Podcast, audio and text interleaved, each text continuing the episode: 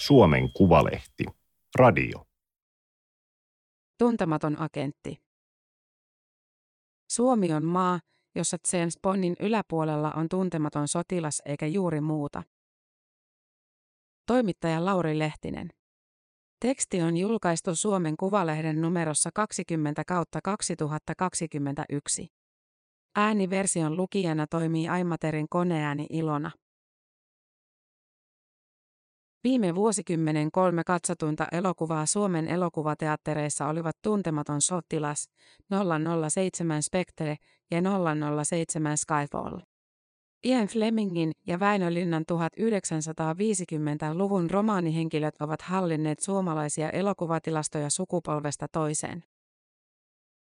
Kaikki 1980-luvulla valmistuneet James Bond-elokuvat olivat Suomessa vuosikymmenen 15 katsotuimman joukossa. Yhdysvalloissa yksikään ei noussut vastaavan listan 50 kärkeen. Elokuvasäätiö alkoi vuonna 1985 rahoittaa 007 seikkailujen ylimääräisiä esityskopioita. Ilman Bondia monet maakuntateatterit olisivat kaatuneet. Pandemia-aika on haaste myös superagentille. Keväksi 2020 valmistuneen No Time to Dine ensi-iltaa on lykätty toistuvasti. Ennen koronaa kuvatun tarinan on vaikea olla tätä päivää, mutta James Bondista toivotaan jälleen elokuva-alan pelastajaa. Suomalaisille ei ole uutta, että Bondia saa odottaa. Englantilaistoimittaja Flemingin vuonna 1953 Casino Royalella aloittama Bond-romaanien sarja löysi kustantajan Suomesta vasta 1960-luvun alussa. Sarja oli tuolloin edennyt yhdeksänteen osaansa. Venäläiset eivät olleet sotkeutuneet ydinaseiden sieppaukseen, ja se ilahdutti Ruut Salojärveä. Jyväskyläläisen kummeruskustantamon käännöskirjallisuuden johtaja oli huojentunut luettuaan Flemingin Thunderballin, jossa jäljet johtivat kuvitteellisen spektrejärjestöön. Aikaisemmin Salojärvi oli postittanut kaikki Bond-trillerit takaisin ulkomaisille kirjaagenteille. Agentin seikkailuissa oli aineesta, mutta ulkopoliittiset jännitteet olivat hillinneet intoa. Ruut Salojärvi ja hänen puolisonsa, Kummeruksen toimitusjohtaja Mauno Salojärvi, olivat taustaltaan kirjakauppiaita. He olivat nousseet kustantamon johtoon saatuaan konsernin myymälän kukoistamaan. Padasjoella Viipurissa ja Jyväskylässä tiskin takana palvellessaan Rutu ja Manu olivat oppineet, että asiakas valitsee mieluiten teoksen, jonka kirjailijan nimi on tuttu. Gummerus panosti tekijöihin, joista oli koukuttaviksi tavaramerkeiksi. Flemingistä oli Britanniassa kehkeytynyt sellainen. Yhdysvaltojen presidentti John F. Kennedy kuului innokkaisiin lukijoihin. Elokuvan tekijät olivat alkaneet tarttua Bondiin. Pallosalama ilmestyi suomeksi vuonna 1962, jolloin siitä otettiin kaksi painosta, yhteensä 12 000 kappaletta. Suosio tuntui olevan kasvussa. Se rohkaisi Ruut Salojärven toimimaan vauhdikkaasti. Vuonna 1963 kaupoissa oli kolme suomenkielistä Bond-romaania. Tiet vievät mun kauas maailmaan. Ne eivät vie onneen milloinkaan. 24-vuotiaan Laila Kinnosen ääni täytti levyyhtiö Skandian studion tyylikkäällä kaiholla Helsingin kulttuuritalossa torstaina 13. elokuuta 1964. Bond-elokuvan From Russia with Love teemalaulu oli saanut suomenkieliset sanat ja nimen idän ja lännen tiet. Kaunis tulkinta levytettiin Ian Flemingin kuoleman jälkeisenä päivänä, mutta Suomessa ei vielä tiedetty kirjailijan menehtyneen. Saman päivän Helsingin Sanomat mainosti salainen agentti 007 Istanbulissa elokuvan From Russia with Love ensi iltaa perjantaina Biorehissä. Maailman ensi illasta Lontoossa oli kymmenen kuukautta. Puoli vuotta aikaisemmin elokuva oli tuotu Ruotsiin nimellä Agent 00 Serrött. Agentti 007 näkee punaista. Viittaukset Venäjään oli jätetty pois agenttitarinan suomenkielisestä nimestä. Yhtä ja toista muutakin puuttui. Tammikuussa 1964 valtion elokuvatarkastamo oli määrännyt elokuvan esityskieltoon. Jo ennen virallista tarkastusta levitysyhtiö United Artists oli lyhentänyt elokuvan minuuttikaupalla omasta tai viranomaisten aloitteesta. Elokuvatarkastamo oli myös pyytänyt konsulttiapua ulkoministeriöstä ja lähettänyt käsikirjoituksen tarkastettavaksi osastopäällikkö Matti Tuoviselle. Ministeriö ei vaatinut Bondin kieltämistä. Arvo Paasivuoren johtama tarkastamo, joka oli kieltänyt monia elokuvia ulkopoliittisista syistä, otti jyrkemmän linjan. Virallisten esikatsojien joukossa oli entinen puolustusministeri Yrjö Kallinen. Pasifistisen mystikon vakaumus ei olisi voinut olla kauempana James Bondista. Bond-elokuvat eivät sinänsä olleet pannassa. Suomalaiset olivat jo 1963 nähneet sarjan avausosan Salainen agentti 007 ja Tohtori No, jonka tarkastamo oli hyväksynyt ikärajalla K16 ilman sensuuripoistoja. Lipputuloja verotettiin 30 prosentin verran. Salainen agentti 007 Istanbulissa joutui ankarampaan syyniin ainakin osittain siksi, että neuvostokonsulaattien liepeillä vakoilu ja kamppailu neuvostoliittolaisesta salakirjoituskoneesta menivät YYA Suomessa liian pitkälle. Kun United Artists valitti kiellosta, tarkastusprosessi eteni elokuvalautakuntaan. Juustohöylätyyppinen lyhentäminen jatkui. Kielto oli voimassa viisi viikkoa. Kun salainen agentti 007 Istanbulissa hyväksyttiin esitettäväksi, se oli leikattu paikoin sekavaan muotoon. Lipputuloille oli määrätty rankaisevan korkea veroprosentti 50 ja noin 20 jaksoa oli lyhennetty. Alkutekstejä edeltävä Spektren taisteluharjoitus, monet neuvostotiedustelua koskevat repliikit ja jopa Neuvostoliiton konsulaatin alla vipeltävät viemärirotat juuttuivat sensuuriin. Julkista kohua asiasta ei nostettu. Sensuuriuutiset olisivat haitanneet sekä elokuvan että Suomen mainetta. Uusintain siiltojen myötä elokuva täydentyi vähitellen kuin palapeli, jonka kokoaminen kestää vuosikymmeniä. Verotus lientyi 10 prosenttiin. Vielä 1980-luvulla kannatti jättää suomentamatta repliikki, jossa neuvostodiplomaatti ylistää venäläistä seinäkelloa, vaikka kohtausta ei enää tarvinnut leikata pois. Kummeruksella tiedettiin, että 007 käy kaupaksi. 1960-luvun puolivälin huuma ylitti silti kaikki odotukset. Ruut Salojärvi oli luonteeltaan vaatimaton, mutta ei kyennyt peittelemään ylpeyttään. Vuonna 1965 Suomeen tuotiin kaksi Bond-elokuvaa, 007 ja Kultasormi ja Pallosalama. Kustantamo painoi vuoden aikana Flemingin kirjoja yhteensä 52 300 kappaletta. Vuoden 1966 kappaleen määrä oli 97 100. Siinä missä romaaneista otettiin lisää painoksia, elokuvaversiot palasivat ensi kierroksen jälkeen valkokankaille toistuvina uusintoina. Kestosuosikit olivat teatterien järeimpiä aseita taistelussa televisiota vastaan. 007 ja Kultasormi käynnisti ennennäkemättömän oheistuotteiden tehtailun. Lapsille valmistettiin leluja, aikuisille agenttisalkkuja ja kullanvärisiä alusvaatteita. Aston Martin auto sai näkyvyyttä, joka innosti monet tuotemerkit sponsoroimaan Bond-seikkailuja. Laila Kinnunen tulkitsi teemabiisin englanniksi ja Eino Grön suomeksi. Bond oli jo romaanihenkilönä laatutietoinen superkuluttaja. Elokuvahahmona hänestä tuli tuotesijoittelun suurin sankari. Umpikaupallisuudestaan huolimatta hahmo kiehtoi 1960-luvun nälymystöä. Johtavat tulkitsijat olivat italialainen semiotikko Umberto Eco ja brittikirjailija Kingsley Amis. Turun Sanomat pyysi 1965 moskovalaiselta avustajaltaan Vadim Ardatoskelta neuvostomielipidettä Bondista. Ardatoski suhtautui agenttiin varautuneemmin kuin edesmennyt John F. Kennedy. Huolimatta suuresta kunnioituksestani USAn presidentin muistoa kohtaan en itse voi yhtyä hänen käsitykseensä. Syksyllä 1966 sosialistinen opiskelijayhdistys järjesti Helsingissä keskustelutilaisuuden James Bond ja imperialismin kriisi. Puheenvuoroissa Bond sai edustaa kapitalismin rappiota. Kritiikki kallistui ironiseen huulenheittoon. Bondin huumori tuntui tarttuvan myös vastustajiin, ja ilmiön suosio ylitti usein yhteiskuntaluokkien ja poliittisten leirien rajat. Elantolehti muistutti Bond-tähti Sean Connerin taustasta Scotlandin osuuskauppaliikkeen miehenä. Liituraitapukuinen jättiläinen teki vaikutuksen hotelli Hesperian käytävillä ja kauppatorin vilinässä.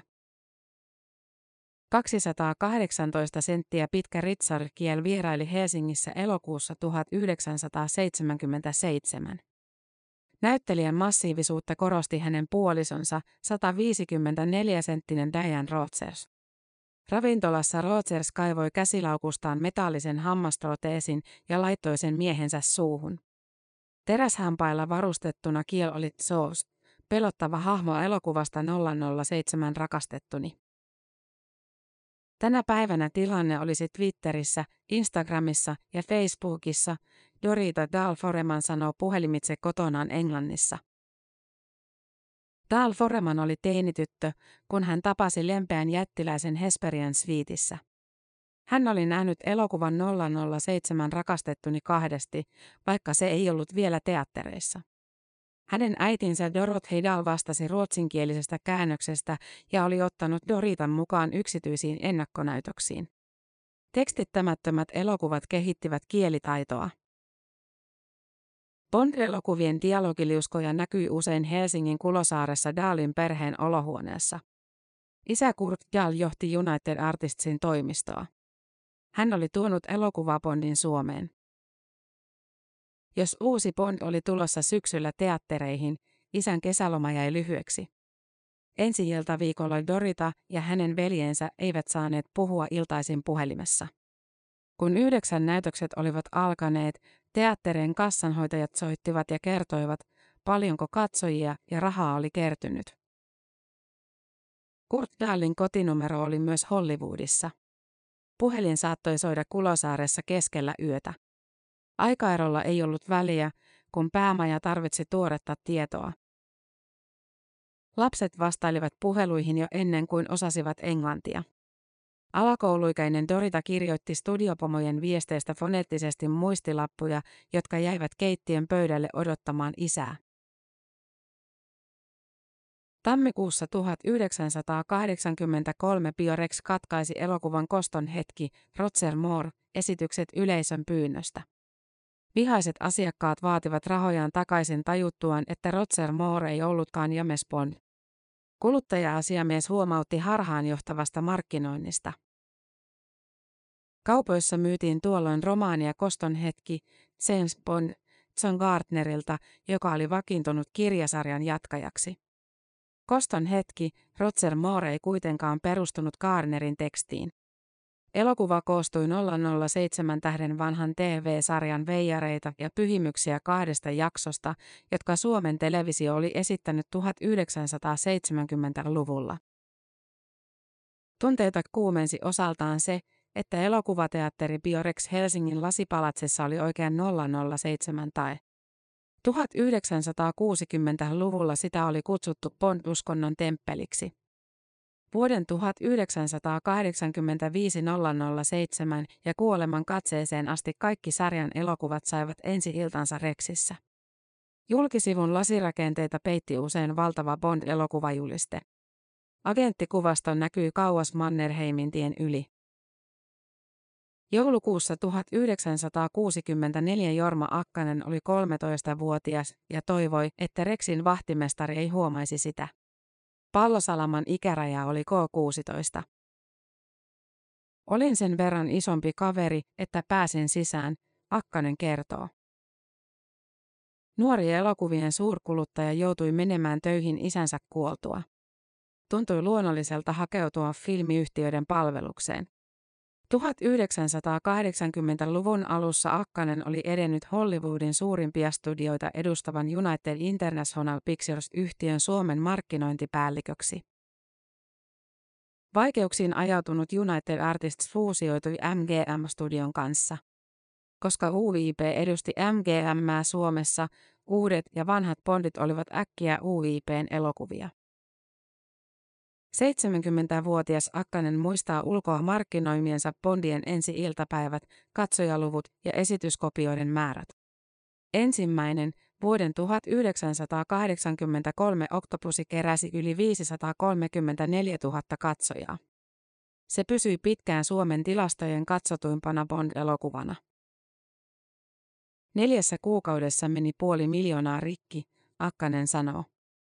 Ennätys tehtiin 12 kopiolla. Vasta Daniel Craigin Skyfall 2012 ohitti Octopusin 647 000 katsojallaan. Silloin jakelussa elettiin jo digiaikaa ja ensi-iltateatterien määrä oli moninkertainen. 1983 oli Bond-historian hullu vuosi. Samalla kun Roger Moore filmasi Octopusia, alkuperäisenä 1960-luvun Bondina tunnettu Sean Connery palasi rooliin elokuvassa Never Say Never Again, joka valmistui virallisen sarjan ulkopuolella tuottaja Albert R. Broccolin kiusaksi. Octopusi oli Suomessa ja maailmalla hieman suositumpi kuin Never Say Never Again, suomeksi Älä kieltäydy kahdesti. Kumpikin kuului vuoden katsotuimpiin elokuviin. Konneri oli sankareista rakastetumpi. Hän sai Helsingin Sanomien elokuvakriitikon Helena Yläsen itkemään ilosta. Tappajasta ja naissankarista on tullut ihminen, keski-ikäisyys on kaunista, Ylänen hehkutti. Että Sean Konneri on päässyt saman tien näyttämään niin Brokkolin porukoille kuin kaikille meille, millaiseksi Bondia olisi voinut kehittää, on niin liikuttavaa, että kyynelet tulevat silmiin. Bond ei vieläkään ollut ulkopoliittisesti niin vaaraton, että Ostopusin kaikki repliikit olisi suomennettu. Sodanlietsojakenraalin julistus, huomenna minä olen Neuvostoliiton sankari, jätettiin kääntämättä.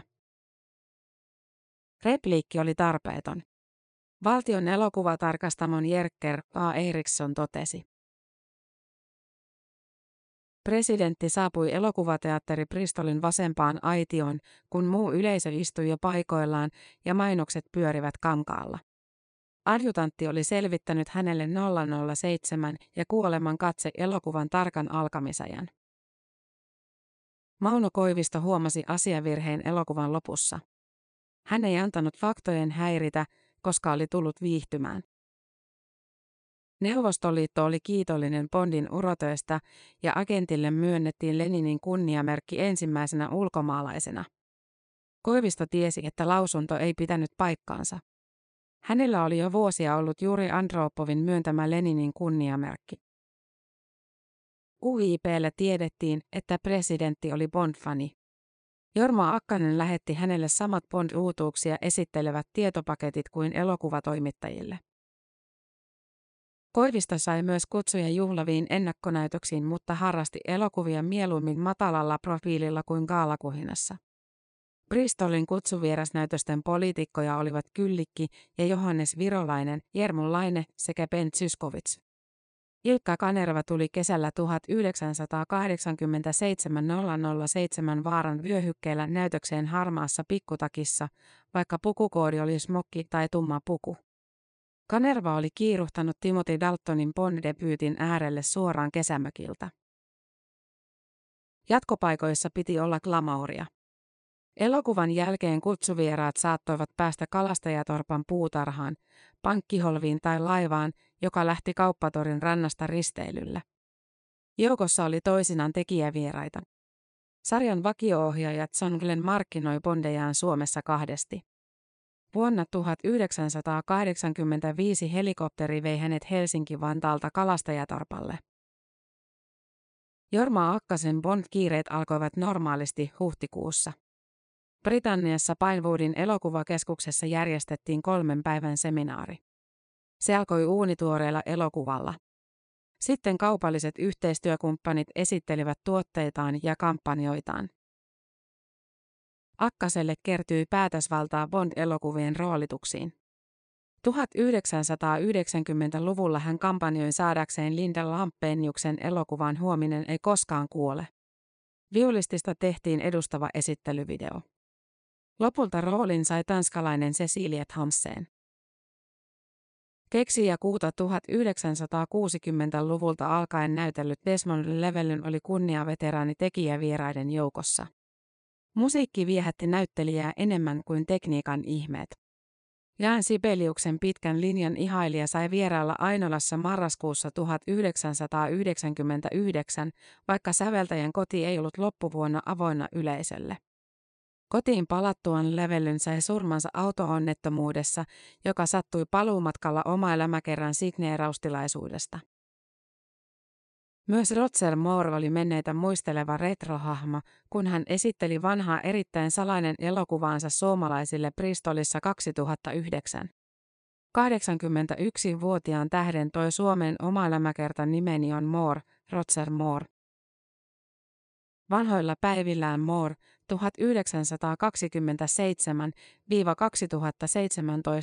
keskittyi UNICEFin hyvän tahdon lähettilään rooliin. Hän kävi järjestön asioilla Suomessa kahdesti. Moore kertoi UNICEFista lukiolaisille ja keräsi rahaa hyvän tekeväisyyteen. Illallisella ravintola Savoissa näyttelijä halusi pysyä tuntemattomana ja syödä rauhassa. Toivetta ei muistettu kertoa pianistille. Mooren astuessa sisään Bond-teema kajahti soimaan ja aplodit raikuivat. MTVn elokuvahankkija Jorma Sairanen sai vuonna 1990 puhelun Lontoosta. Sairanen oli vuosikausia havitellut Bond-elokuvia MTVlle siinä onnistumatta. Nyt ne kannattaisi hankkia, myyntiagentti James Wills kertoi. Hinta oli kova, mutta kohta se olisi vielä kovempi. Tuottaja Albert R. Broccolin ja hänen sukunsa valvomat Bond-oikeudet olivat hetkellisesti Columbia-yhtiön käsissä. Pian ne palaisivat MGMlle. Onneksi Wills oli perusbritti eikä ahne jenkkineuvottelija, Sairanen sanoo. Kaupan ehto oli se, että kaikki Bond-elokuvat piti ostaa samassa paketissa eikä vain poimia uutuuksia. MTVllä ei vielä ollut omaa kanavaa, vaan ohjelma-aikaa, johon elokuvia mahtui rajallisesti. Sairanen hankki Bondit Suomen televisioon yhdessä kolmoskanavan Arto Kivisen kanssa. Osa sai televisio ensi iltansa MTVllä ja osa kolmosella. Aika, jolloin Bond-elokuvat piti hankkia videovuokraamosta tai odottaa teatteriuusintoja, tuntui jo kaukaiselta. Myös valtakunnan verkon Bond-kanava on vaihtunut. Elokuvien jakelu yhtenäisenä, vähitellen päivittyvänä kokonaisuutena ei kuitenkaan ole muuttunut, ja ne ovat pysyneet katsojatilastojen kärjessä. Se on kesän merkki, kun Bond-uusinnat alkavat nelosella 007 Travelers-blogin PR-vastaava Pirita Maunula sanoo. Maunula ja hänen puolisonsa Mika Hyyrynen saivat ensi kosketuksensa Bondin 1980-luvun VHS-kasetteja katsomalla. Bond, matkailu ja niitä koskeva raportointi ovat Järvenpäässä asuvan pariskunnan intohimoja. Matkailijat ovat yksi kovan luokan Bond-harrastajien ryhmä keräilijöiden ja Bond-tyttöjen ihailijoiden joukossa. Jotkut panostavat lifestylein hankkimalla arvokkaita kelloja ja pukuja. Kuvauspaikoille ja kirjojen maisemiin vievät matkakertomukset ovat 007 Travelersin keskeistä sisältöä tuoreiden uutisten ohella. Tytär auttaa Maunulaa ja hyyrystä englanninkielisen sisällön viilauksessa. No Time to Die on Daniel Craigin viimeinen 007 elokuva. Edessä on pääosan esittäjän vaihtamisen draama, joka nostattaa aina tunteita. Potentiaalisia tulokkaita kommentoidaan armottomasti. Näyttelijävalinnat vaikuttavat elokuvien lisäksi kirjoihin ja lukijoihin. Ian Fleming alkoi muokata Bondia Sean Connerin suuntaan näyttelijän lyötyä itsensä läpi. Agentti sai skotlantilaisen isän. Jos Mika Hyyrynen lukee kirjaa Elä ja anna toisten kuolla, hän näkee päässään Roger Mooren, vaikka hyvin tietää, että Moore sai roolin vasta kirjan ilmestymisen jälkeen. Uudet romaanit vievät mietteet Daniel Craigiin.